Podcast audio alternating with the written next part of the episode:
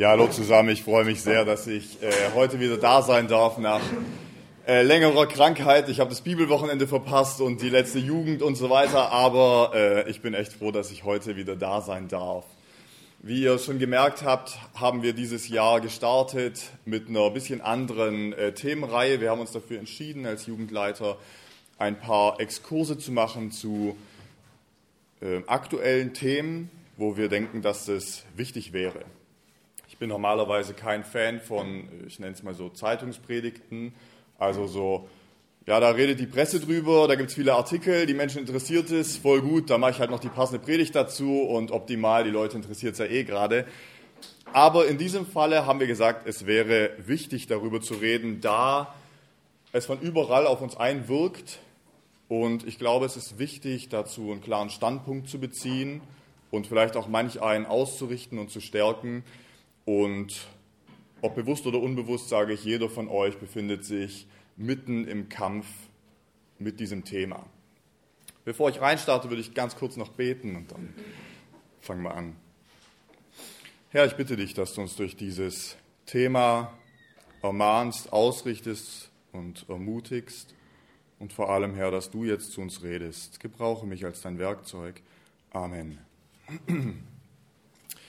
Äh, genau, mein Thema heute LGBTQ, der scheinbare Weg zur Erlösung. Und äh, wenn wir uns das anschauen, dann muss man sagen, auf YouTube kommt höchstwahrscheinlich in jeder zweiten Werbung ein homosexuelles Paar vor. Äh, schauen wir in Filme rein, in Serien, auf Netflix, dann gibt es kaum noch irgendwas, wo nicht ein LGBTQ-Inhalt vorhanden ist und in der Regel auch positiv dargestellt wird. Ähm, in der Musikszene sehen wir es, in der Öffentlichkeit, in Serien, in Sendungen, sonst was. Vor kurzem habe ich sogar gesehen, dass es sogar Trickfilme gibt, in denen auch schon homosexuelle Paare ganz normal sind, die dann da in dieser Trickfilmwelt rumlaufen. Es ist also brandaktuell. Wir sehen auf YouTube, sehe ich es oft, aber auch sonst, dass viele Firmen, Kanäle und sowas ihre Logos hinterlegen mit der Regenbogenflagge und sympathisieren sie, sprechen ihre Zustimmung aus. Und es ist eine riesige Bewe äh, Bewegung geworden. In Berlin wird der weltweit oder die weltweit erste schwulen- und lesbische Kita gebaut für Kinder. Ähm, deren Ziel ist es hauptsächlich, dass dort natürlich äh, Erzieher aus der LGBTQ-Bewegung drin sind, die den Kindern sexuelle Vielfalt nahebringen und ihnen ein Coming-out oder eine Transumwandlung erleichtern sollen. Äh, da befinden wir uns ganz aktuell gerade drin. Und Dazu müssen wir gar nicht weit gehen. In jeder Schule, im Bildungsplan, in den Büchern und selbst in den Kindergärten hier ist es ganz normaler Alltag, dass diese Inhalte weitergegeben werden. Äh, ziemlich überall. Wenn wir uns das anschauen, dann ist mein erster Punkt der Trend der Zeit. Viele sagen, ja, das ist halt so ein bisschen der Zeitgeist. Das beschreibt eben einfach ein Zeitabschnitt, wo eine bestimmte Ansicht zu einer Sache modern ist. Das ist, keine Ahnung, hip oder in. Und dann finden die Leute das cool.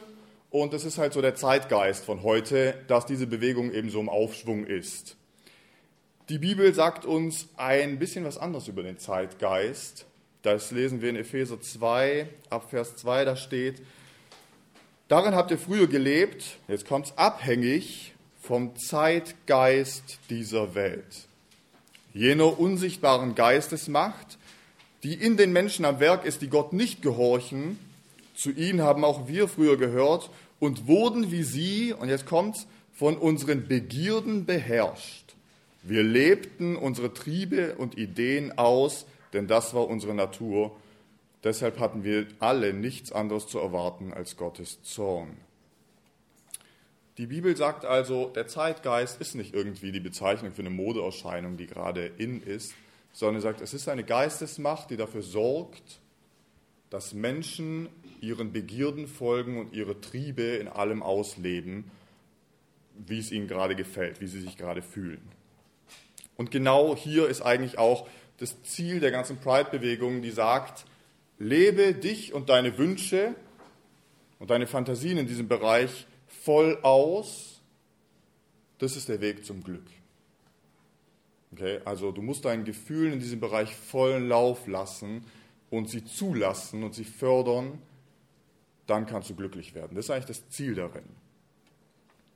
Und das Ziel bezieht sich nicht nur auf Homosexualität. Ich möchte so ein bisschen, das ist echt schwierig, die ganze LGBTQ-Bewegung beleuchten. Ich muss sagen, das ist ein riesiges Thema. Äh, in der Schule haben wir viele Stunden Zeit dafür und jetzt muss ich das quasi auf ein paar Minuten zusammenbrechen. Wir werden nicht auf jedes Einzelne eingehen können, aber ich versuche uns einen Überblick darüber zu geben. Die Aussage ist, lebe dich und die Gefühle aus, egal mit wem du Sex haben willst, egal was du mit deinem Körper machen möchtest, egal was du mit deinen Genitalien anstellen möchtest, mach es. Okay, mach es. Wenn es sich danach anfühlt, dann solltest du es machen, denn sonst unterdrückst du was und kannst nicht glücklich werden. Und hier endet das Ganze noch nicht. Römer sagt es ganz gut, wir werden äh, mehrere Stellen heute aus Römer 1 haben, da steht in Römer 1, Vers 32, obwohl sie wissen, dass jeder, der so handelt, nach Gottes Gesetz den Tod verdient, hier geht es natürlich um die ewige Strafe, tun sie es nicht nur selbst, sondern finden es auch noch gut, wenn andere es machen. Und ich muss sagen, ich habe mich vor einigen Jahren, wo das so richtig in wurde, also wo diese Bewegung in Fahrt kam, habe ich mich schon etwas gewundert, warum dieser riesige Aufschrei. Also jetzt sind wir ganz ehrlich, Deutschland ist so liberal, du kannst doch in, deinem, in deiner Wohnung machen, was du willst. Und das konntest du vor 20 Jahren auch schon machen. Du kannst machen, was du willst, du kannst zusammen leben, mit wem du willst. Es schaut keiner danach, keiner wird dich dumm angucken, wenn du äh, mit jemandem schläfst oder sowas. Es ist doch heutzutage in Deutschland normal, auch vor 20 Jahren. Aber warum dieser riesige Aufschrei? Warum ist es dieser LGBTQ-Vereinigung so ein riesiges Anliegen, dass sie zum Beispiel in Kirchen getraut werden können. Es reicht nicht, toleriert zu werden. Es reicht nicht mal akzeptiert zu werden, man will unterstützt werden. Man will, dass die Kirche nicht nur dazu schweigt, sondern dass die Kirche sagt, es ist gut. Man will nicht, dass die Gesellschaft es einfach sagt, ja, mach du dein Ding, sondern man will, dass die Gesellschaft sagt, das ist gut, was du machst. Wir supporten das, wir unterstützen das. Es ist nicht genug, dass homosexuelle Paare zusammenleben dürfen. Nein, es, es wird gefordert, dass es als normale Ehe, dass es gleichwertig gilt, dass man Kinder adoptieren darf, dass man die gleichen äh, Rechte eingeräumt bekommt, auf die gleichen Gesetze zu, zugreifen darf und so weiter. Warum dieser Griff nach all dem? Es, wünsch, es, es reicht ihnen nicht, dass man selbst das Ganze ausleben darf und kann, sondern dann kommt der Griff nach der Gesellschaft in Form von ganz klar jetzt gerade Serien, Filme, Musik, wir haben es gehabt. Und der Griff nach den Kindern, wenn wir uns anschauen, was jetzt in den Kitas abgeht, was in Kindergärten weitergegeben wird, wenn wir uns den aktuellen Bildungsplan in Baden-Württemberg anschauen, den ich äh, selbst unterrichten muss in Gemeinschaftskunde, dann sehe ich, was da drin steht. Okay? Wenn wir uns das Gemeinschaftskundebuch von heute anschauen, dann sehen wir, welche Inhalte darin weitergegeben werden. Man greift nach der Gesellschaft und sagt, ich will es nicht nur selber, sondern ich will, dass alle es gut finden, dass alle dabei sind. Wie diese Bibelstelle es gesagt hat, es reicht ihnen nicht, es selbst zu tun, sondern sie haben ihre Freude daran, dass andere es auch tun. Und das Versprechen und das Ziel ist klar und hört sich gut an, wenn sich jeder so ausleben kann, wie er will, ja, wenn man seine Triebe endlich mal nicht unterdrücken muss, dann herrscht Friede und Liebe. Okay, und so war das Motto der diesjährigen Riesenparade oder der letztjährigen des Christopher Street Days, vereint in Liebe. Und es klingt doch eigentlich voll gut. Vereint in Liebe, das ist das Ziel, eigentlich doch nur was Gutes. Wir wollen darauf nachher weiter eingehen. Als erstes möchte ich mit euch anschauen, was sagt eigentlich die Bibel zu diesem Thema. Ich glaube, die meisten hier kommen aus einem christlichen Umfeld. Die sind in einem christlichen Elternhaus aufgewachsen, waren schon immer hier in der Kirche und so weiter und haben wahrscheinlich vieles mitbekommen und haben zu den meisten Dingen eine feste Meinung. Ähm, und doch ist es wichtig, dass du deine Meinung auf was gründest, denn ansonsten muss ich dir sagen, sorry, deine Meinung, meine Meinung, seine Meinung, wen juckt's? Er ist halt nichts wert. Worauf? Ja, sorry, Max. Philipp, deiner auch. Ist auch nichts wert. ist auch nichts wert. So wie meine auch. Er ist halt eine Meinung. Wen, wen juckt's, Mann? Äh, das interessiert er nicht. Irgendworauf muss ich eine Meinung gründen. Irgendwo muss der Bestandteil sein, wo du sagst, ich glaube das, weil. Warum jetzt? Ich möchte sagen, was die Bibel zu diesem Thema aufführt. Und ich will jetzt hier nicht irgendwie zehn Stellen runterrattern und sowas, sondern ich will exemplarisch einfach drei kurze Stellen rausnehmen, die aber ganz klar Stellung zu dieser Bewegung und zu diesem Thema beziehen. Die erste Stelle ist 3. Mose 18, 22. Da sagt Gott, er gibt dort mehrere Gesetze weiter und er sagt, du darfst mit keinem Mann Geschlechtsverkehr haben, das verabscheue ich. Und das sagt er zu den Männern Israels. Okay?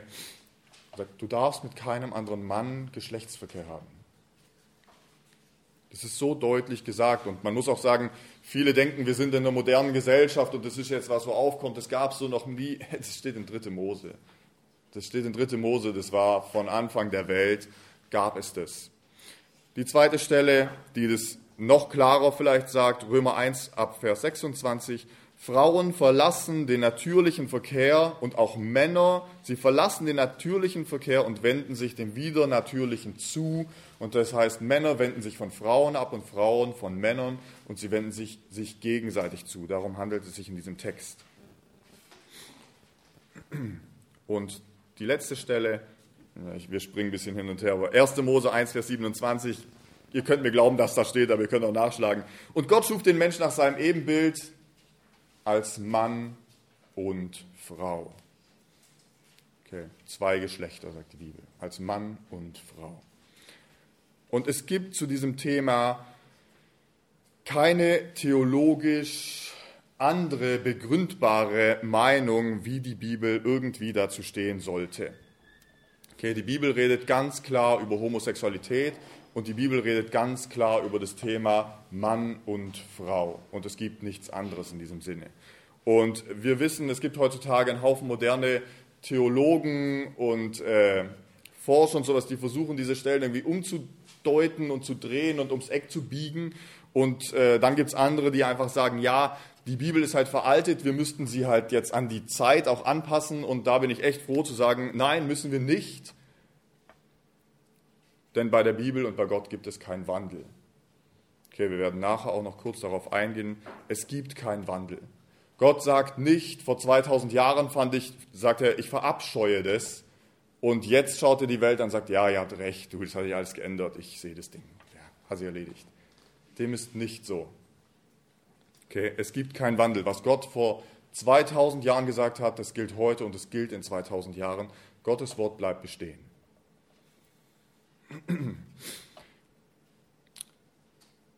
Daraus ergeben sich jetzt ein paar Fragen, die will ich mit euch anschauen. Das erste ist, warum kommt es heutzutage zu diesem rasanten Aufschwung dieser Bewegung? Warum zu dieser großen allgemeinen Zustimmung von einer Ansicht, ehrlich gesagt, einer kleinen Minderheit? Wie kann das sein? Ich hoffe, dass jeder von euch mal die Bücher Mose gelesen hat und vielleicht dann auch so ein bisschen die, die Richter oder sowas.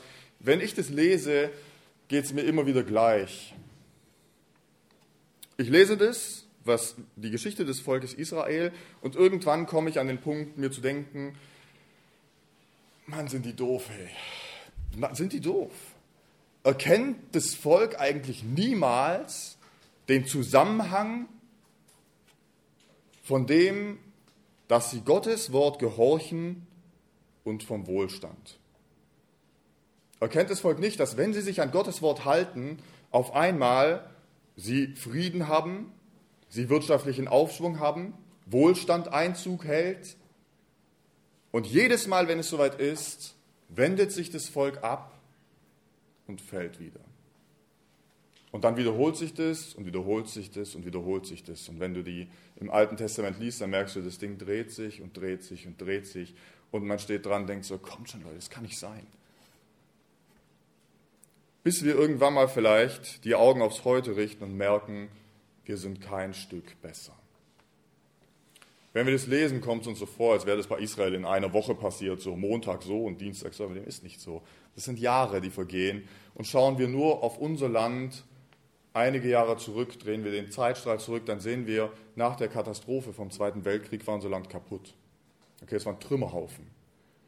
Und danach sind viele in dem Land umgekehrt und das Land wurde ein gottesfürchtiges Land. Ja, Deutschland ist nicht ein christliches Land von sonst wo, sondern nach dem Zweiten Weltkrieg sind in Deutschland viele große Prediger aufgestanden. Es gab große Missionen, die Kirchen waren voll und die Menschen, die danach das, das Deutschland aufgebaut haben, die haben die Grundgesetze und das Ganze auf der Bibel gegründet. Es waren gottesfürchtige Menschen. Und die Regeln und die Linien, nach denen das Land aufgebaut wurde, wurden danach gemacht. Die Werte, die in den Grundgesetzen entstanden, wurden danach gemacht, nach der Bibel. Und das Land hat einen Aufstieg hingelegt von einem zertrümmerten Haufen zur Wirtschaftsmacht innerhalb von kürzester Zeit. Aber wenige Jahre später, und wir sind im Heute oder vor ein paar Jahren, wiederholt sich das Ganze wieder. Ein Land des Wohlstands, das Gott vergisst, bringt wieder natürliche Ansichten hervor. Wir entfernen uns von Gott und wenden uns dem Wohlstand zu und die Gesellschaft geht moralisch oder geistig den Bach runter. In Ländern mit echten Problemen, in Ländern, wo Krieg ist, gibt es keine Gender-Diskussionen. Die gibt es dort nicht. Da gibt es keine Gender-Gesetze. Die gibt es in der Ukraine nicht. Ja, das findet nicht statt. Aber ein Land des Wohlstands, wo sich dem Wohlstand zuwendet, bringt wieder natürliche Ansichten gegen Gott hervor. Wenn der Mensch alles hat, dann will er auf jeden Fall noch mehr haben. Und hinter all dem steht eigentlich ein viel größeres Begehren, das jetzt, wo wir, würde ich sagen, jetzt an den Kern des Ganzen kommen, an das Herz des Ganzen, nämlich die ganz einfache Aussage, der Mensch will schon immer sein wie Gott. Der Mensch will schon immer Gott sein. Damit beginnen wir im Garten Eden mit der ersten Sünde, die sagt, ess von dem Baum, was kriegst du dafür? Und du wirst sein wie Gott. Und es ist das Urbegehren des Menschen zu sagen, Adam und Eva wussten, es gibt noch einen, der über uns steht. Und das Versprechen, tu dies und du bist Gott. Die Versuchung war zu groß. Und sie sagt, ich will Gott sein. Und es zieht sich durch. Wir sehen es, wir können mit der Bibel beginnen. Kurz danach, nach dem Rausschmiss aus dem Garten und so weiter, sehen wir, was macht der Mensch? Er sagt, hey, lass uns einen Turm bauen bis zum Himmel, dann werden wir sein wie Gott. Und es endet im Chaos. Der Mensch will sein wie Gott. Und es gibt viele Dinge, die wir äh, beeinflussen können und wo der Mensch verändern kann und wo der Mensch sagt, ich habe die Kontrolle. Und äh, hier sehen wir eine Person, die ein Schild hochhebt. Wer darf, wer sollte über mein Selbst bestimmen? Ich meine, hier geht es ganz klar und offensichtlich um die Frage der Geschlechtlichkeit. Wer sollte bestimmen, wer ich bin? Ich, du oder der Staat? Gott gibt es nicht als Option. Es, ist nicht mal, es gibt nicht mal die Option, dass Gott es vielleicht bestimmen könnte. Ich sage dir, ob du ein Mann oder eine Frau bist, wird entschieden lange bevor du das Licht der Welt erblickst. Wenn wir die biologischen Prozesse anschauen, wenn man sich damit befasst, dann merkt man, sofort wird es entschieden. Und zwar weder von dir, noch von mir, noch vom Staat, auch nicht von deinen Eltern. Gott entscheidet es. Die Bibel sagt, im Leib meiner Mutter hast du mich gebildet. Aber der Mensch stellt sich hin auf die Straße und sagt, Gott, wüsste ich nicht mal, dass es den als Option gäbe. Niemand darf über mir stehen. Die Frage, die sich damit stellt, ist eigentlich, hat diese Bewegung recht? Hat die Bewegung recht? Und wir müssen jetzt sagen, Fakten auf den Tisch. Es gibt Männer, die fühlen sich im sexuellen Bereich zu anderen Männern hingezogen. Genau das Gleiche gilt für einige Frauen. Und es ist auch so, dass es Menschen gibt, die sich in ihrem eigenen Körper unwohl fühlen und sich wahrscheinlich auch wünschen würden, dass sie vielleicht in einem anderen Körper stecken würden. Ja, vielleicht sogar in einem anderen Körper des anderen Geschlechts. Und wenn wir schon dabei sind, dass, was die Bewegung fordert, dann muss man auch sagen, sexuelle Freiheit bedeutet auch, dass es wahrscheinlich kaum einen Menschen gibt, der sich sein ganzes Leben immer nur zu einer einzigen Person sexuell hingezogen fühlt, ohne die Versuchung zu haben, auf jemanden anders zu blicken und das Verlangen zu haben, jemanden anders sexuell zu begehren. Das sind die Gefühle, die zumindest eins davon höchstwahrscheinlich in jedem vorkommt.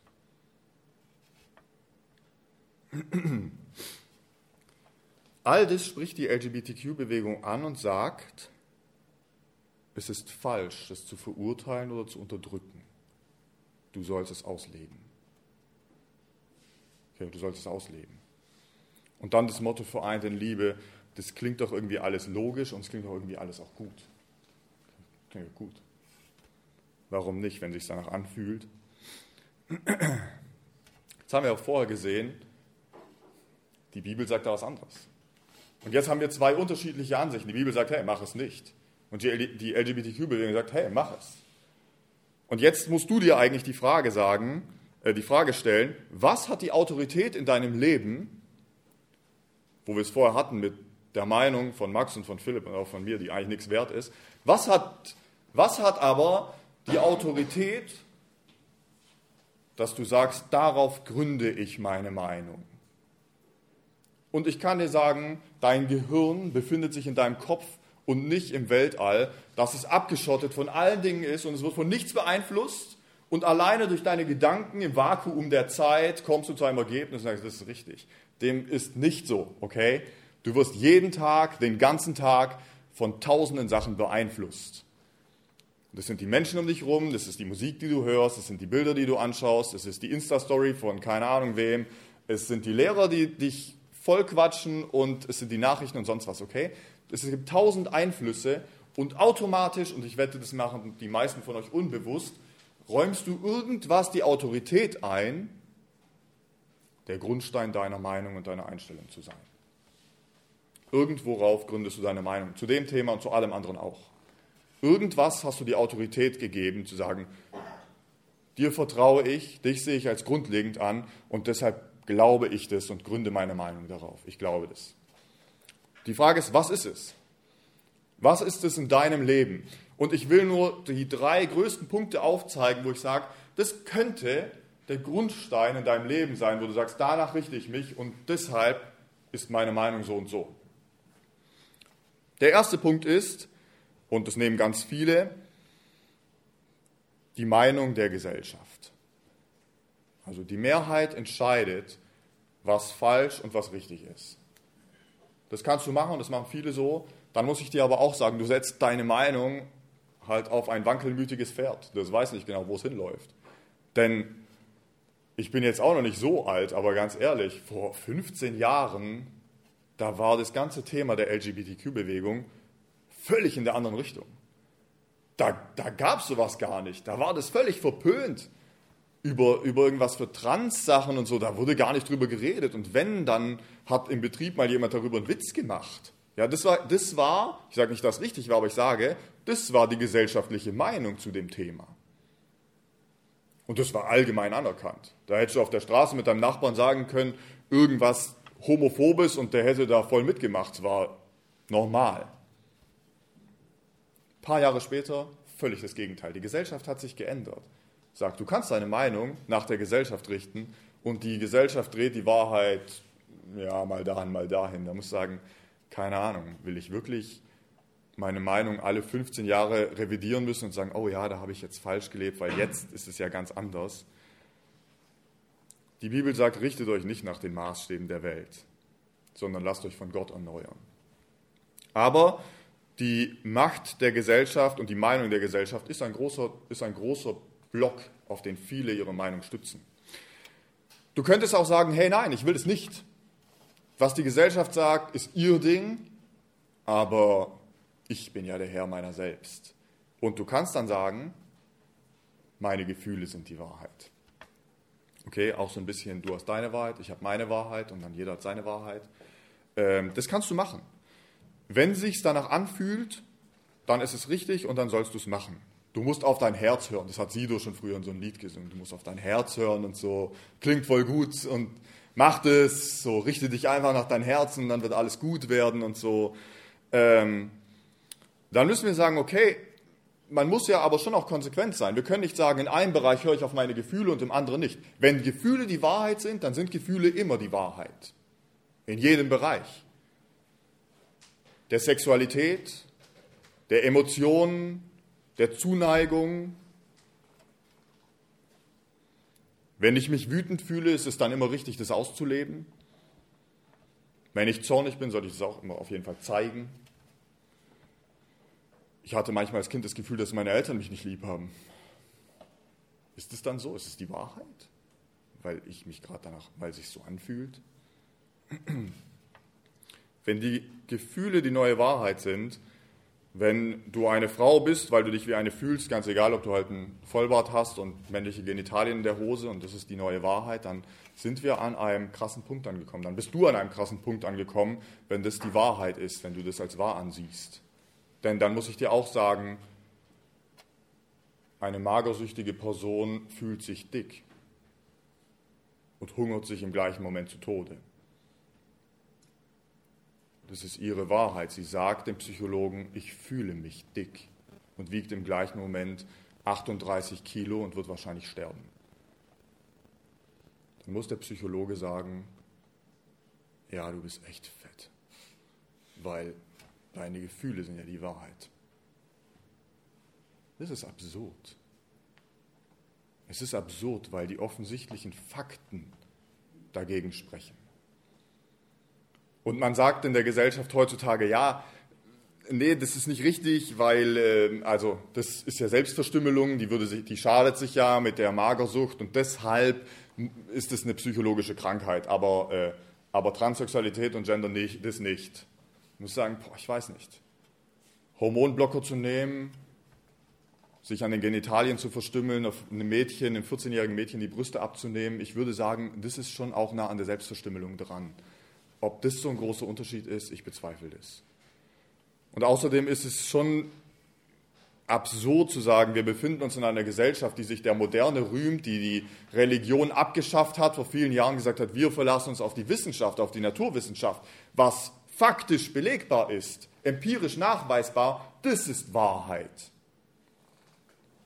Und solange ich Gott nicht mit einem Mikroskop sehen kann oder mit einem Teststreifen beweisen kann, gibt es ihn nicht. Genau diese Gesellschaft sagt heute zu einem Mann, wenn er das will, ja, der ist eine Frau. Verrückt, es ist absurd. Also du kannst natürlich die Gefühle als deinen Maßstab nehmen für dein Leben und deine Ansicht, ja, kannst du machen. Oder du kannst die Bibel als Maßstab nehmen. Die Meinung der Gesellschaft wird sich immer ändern, von richtig zu falsch, von falsch zu richtig. Ich wette mit dir darauf, keine Ahnung, vielleicht noch 20 Jahre oder so und dann werden die Menschen wieder völlig anderer Meinung sein. Das ist normal. Irgendwann werden unsere Kinder zu uns kommen und sagen, Papa, stimmt es, dass früher ein Mann sagen konnte, ich bin eine Frau und dann haben alle gesagt, ja, du bist eine Frau. Und dann werde ich meinem Sohn sagen müssen, ja, damals war das so. Und dann wird der lachen und sagen, ihr wart ja dumm. Ja, das ist, das ist der Lauf der Dinge. Das ist der Lauf der Dinge, wie, wie nach dem Zweiten Weltkrieg die Menschen, die Menschen damals äh, die Leute gefragt haben, was, der, der Typ da vorne mit dem kleinen Bart, der hat euch das erzählt, ihr habt das geglaubt? Das ist doch Blödsinn. Und die Menschen haben gesagt, ja, wir haben es geglaubt. Rückblickend ist vieles einfach, gell? Die Meinung der Gesellschaft ändert sich und unsere Gefühle sind trügerisch. Und sie sind wandelbar. Unsere Gefühle ändern sich. Du warst gestern in den verliebt und morgen bist du in den verliebt. Und selbst bei, es gibt Studien, die sogar belegen, dass bei ganz vielen im Bereich der Homosexualität auch ihre sexuelle Neigung wandelbar ist. Ja, es ändert sich heute hier und morgen dort. Nicht bei jedem, aber bei ganz, ganz vielen. Deine Gefühle sind mal so, mal so. Aber die Bibel sagt von sich selbst, Himmel und Erde werden vergehen, aber deine Worte, Gott, bleiben bestehen. Und die bekannten Worte aus Johannes 17 sagt, dein Wort, Gott, ist Wahrheit. Aus der liberalen Kirche kommen Forderungen danach, endlich die Bibel anzupassen, sie an den Zeitlauf, an die Gesellschaft anzupassen, das moderner zu machen, dass es veraltet ist und so weiter. Und ich muss sagen, ich bin froh, dass diese Worte da drin stehen und ich weiß, es bleibt bestehen, es ändert sich nicht. Und ich will mein Leben auf was bauen, wo ich sagen muss, wenn ich, keine Ahnung, in 30 Jahren, in 35 Jahren auf mein Leben zurückschaue, dann will ich nicht bereuen, worauf ich mein Leben gebaut habe, weil es sich jetzt doch geändert hat und ich gemerkt habe, oh Mann, jetzt habe ich mich für was ganz Falsches eingesetzt. Nein, ich will einen Grundstein, von dem ich weiß, er hält. Er ändert sich nicht. Das ist Gottes Wort. So sagt die Bibel selbst, hör auf die Wahrheit, hör deine Gefühle, deine Wünsche, deine Empfindungen, ja auch die Meinung der Gesellschaft, sogar wenn es fast alle Menschen sagen, wird sich ändern, sagt Gottes Wort hat Autorität und bleibt bestehen.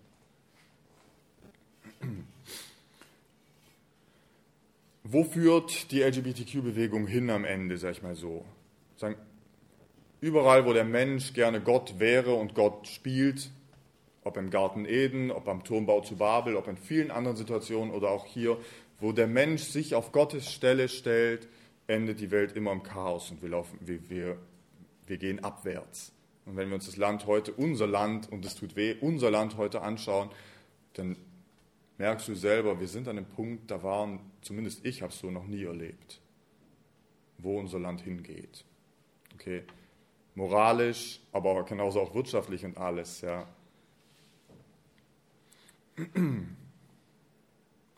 Die Erlösung und das Glück, das wir erreichen, wenn wir unsere Triebe und Wünsche ausleben, wird ins Nichts führen. Und wir können Fakten auf den Tisch legen. Die größte Selbstmordrate mit weitem Abstand findet sich in der Bewegung von LGBTQ. Laut quer.de, das ist die Seite, die selbst sagen, dass laut einer US-Studie 50 Prozent der Transsexuellen schon mal einen Selbstmordversuch gestartet haben. 50 Prozent. Die meisten Menschen prozentual bringen sich um nach ihrer Geschlechtsumwandlung. Es wird dir versprochen, das ist es. Du fühlst dich unwohl, du solltest es machen. Damit, das ist der, die Erlösung. Das ist das Ziel, das Angestrebte. Gott zu sein. Du bestimmst, wer du sein kannst. Und nach diesem Erlösungsschlag bringen sich ganz viele um. Denn es führt immer ins Nichts.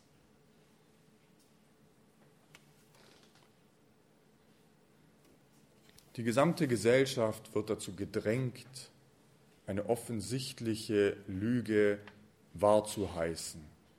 Wenn einer sagt, ich bin eine Frau, dann wirst du dazu gezwungen, es zu akzeptieren, ansonsten hast du ernsthafte Probleme heutzutage. Wo führt es hin, wenn du in der Gesellschaft eben nicht mehr die Wahrheit offen, die offensichtliche Wahrheit, die empirische, die nachweisbare, die wissenschaftliche Wahrheit sagen darfst? Römer 1 ab Vers 20, ich gebe es frei wieder. Obwohl sie von Gott wussten, wendeten sie sich von ihm ab. Und darum hat Gott sie den Begierden ihres Herzens ausgeliefert und sie ihren Unsittlichkeiten überlassen. Gott sagt, mach, was du willst. Wenn du dich von mir abwendest, dann mach, was du willst, aber mit allen Konsequenzen. Okay? Und die Konsequenzen erleben die Menschen selbst an ihrem eigenen Körper und auch an der Gesellschaft. Und das Schlimmste ist am Ende, Menschen, die sich selbst für Gott halten, werden niemals Gott erkennen können. Es ist ein Abwenden von Gott. Zum Schluss will ich den letzten Punkt machen. Jetzt könnten viele hier sagen, ja, voll gut, weil das betrifft mich nicht. Ich habe keine Regenbogenflagge daheim und ich habe damit nichts zu tun. Und äh, ich sehe das alles ganz genauso und von dem her easy. Ich will noch sagen, wie gehst du mit dem Ganzen um? Was betrifft dich? Jetzt würde ich mal einfach äh, pauschal sagen, so die meisten hier kommen wahrscheinlich aus alten russlanddeutschen Kreisen. Gell, da weiß man, wie man mit sowas umgeht. Klare Kante, harte Worte, abwertende Blicke, vielleicht auch mal am Arm packen oder so. Ja, da weiß man das. Und ich kann dir sagen, das ist schon eine Weile her, da war ich selber noch in der Jugend und dann hatten wir eine Kleingruppe und ich wusste, das wird um das Thema, also wir sind im Bibeltext durchgegangen, wir waren in Römer, dass wir zu diesem Text kamen, wo es eben um Homosexualität ging. Ich wusste das, bin zu der Kleingruppe gefahren, dachte mir so, ja, das wird easy, weil jetzt geht's ab, bisschen Bashing für die Homos und vielleicht hat der eine oder andere noch einen Witz dabei und dann gute Stimmung und dann gehen wir was essen und äh, dann kam das Ganze aber doch ganz anders, als ich dachte und ich wurde ganz schön zurechtgewiesen und auch zu Recht. Ja, ich bin meinem Kleingruppenleiter da echt dankbar, wie er das gemacht hat. Erstens, wie gehen wir mit der, mit der ganzen gesamten Bewegung um? Wie stehen wir dazu? Wir, wir beziehen klare Stellung, so wie ich es gerade auch gemacht habe, so wie ich die Worte ganz klar gesagt habe. Die Bibel ist der Grundstein meines Denkens und hoffentlich auch deines Denkens. Und die Bibel spricht Klartext. Es gibt zwei Geschlechter. Wer bestimmt, wer ich bin? Gott bestimmt es. Und Homosexualität ist zwar ein Gefühl, welches bei manchen Menschen vorkommt, aber welches vor Gott ein Gräuel ist und damit nicht ausgelebt werden soll. Genau gleich wie Ehebruch auch. In diesem Fall sagt die Bibel, du sollst nicht auf deine Gefühle hören, sondern auf Gottes Wort. Wir brauchen in der Sache kein Wischiwaschi machen. Wir müssen nicht irgendwie so, ja, hm, macht euer Ding und ja, Liebe ist schon gut und Gott der Liebe und so. Nein, wir beziehen dazu klare Stellung, so wie ich es jetzt hoffentlich in dem Thema auch ganz klar gesagt habe. Sag ich, Gott verurteilt es. Es ist nicht richtig vor ihm. Und ich glaube, das ist für dich relativ einfach. Weil hier in der Jugend kannst du auf jeden Fall easy dazu Stellung beziehen. Ich vermute in deiner Familie auch und ganz ehrlich, also ich weiß nicht, ob du jetzt in der Schule oder in der Arbeit so viel darauf angequatscht wirst, dass es jetzt hart wäre, dazu Stellung zu beziehen. Ich vermute nein. Aber ich will dich fragen, wie sieht es vielleicht bei dir aus mit, ganz ehrlich, mit so kleinen, faulen Kompromissen in deinem Leben? Gerade dazu, bei diesem Stellung beziehen. Denn hier laut sagen so, ich sehe das auch so, die Bibel hat, hat Autorität. Wie sieht es aus, wenn du einen Film schaust? Und es gibt kaum noch einen Film, wo Homosexualität, Trans und sonst was nicht verherrlicht wird. Schaust du es an oder nicht?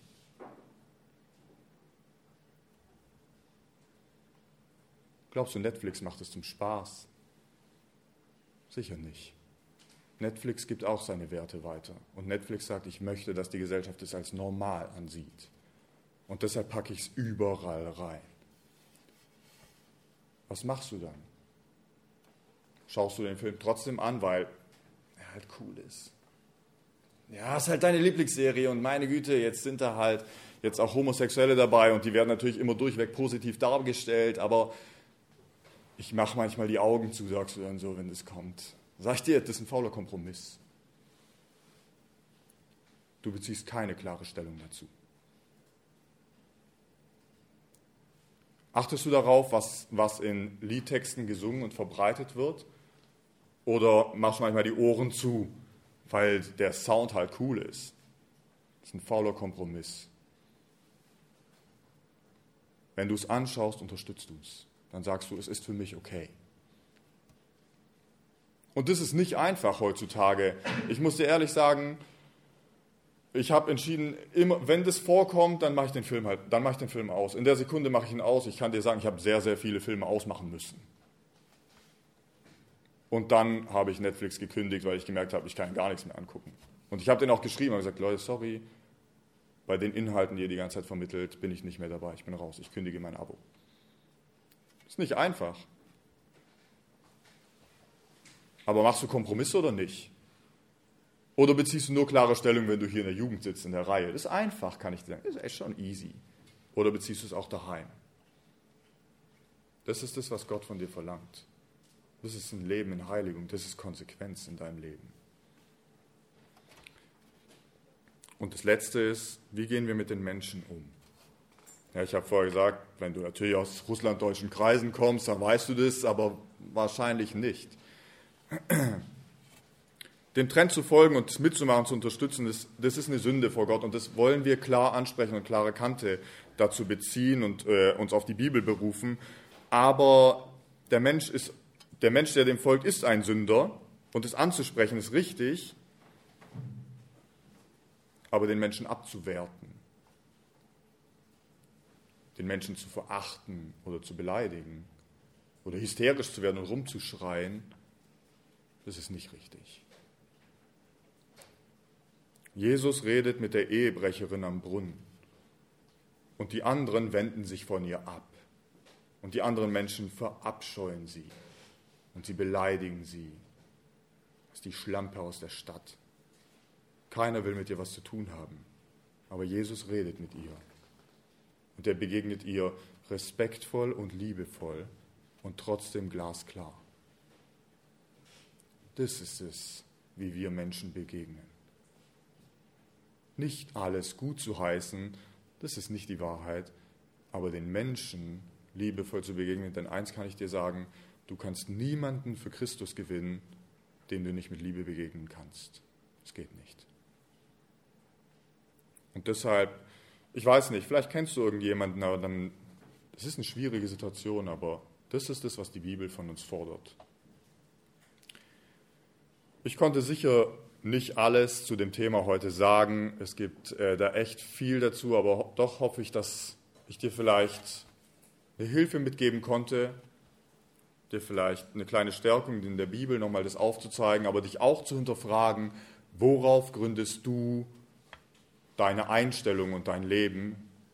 Wem oder was gibst du die Autorität in deinem Leben, der Maßstab zu sein? Und wie konsequent folgst du dem? Ich würde gerne zum Abschluss noch beten. Wer möchte von euch, der darf es auch gerne machen. Danke, Herr, dass dein Wort in jede Zeit und in jede Situation spricht und dass es bei dir keinen Wandel gibt von Licht zu Finsternis, sondern dass dein Wort ewig Bestand hat. Hilf uns, darauf unser Leben zu bauen. Hilf uns, in einer Welt, in der vieles durcheinander läuft, wirklich ein Licht zu sein, den Menschen als ein lebendiges Zeugnis zu begegnen, dass sie dich erkennen. Amen.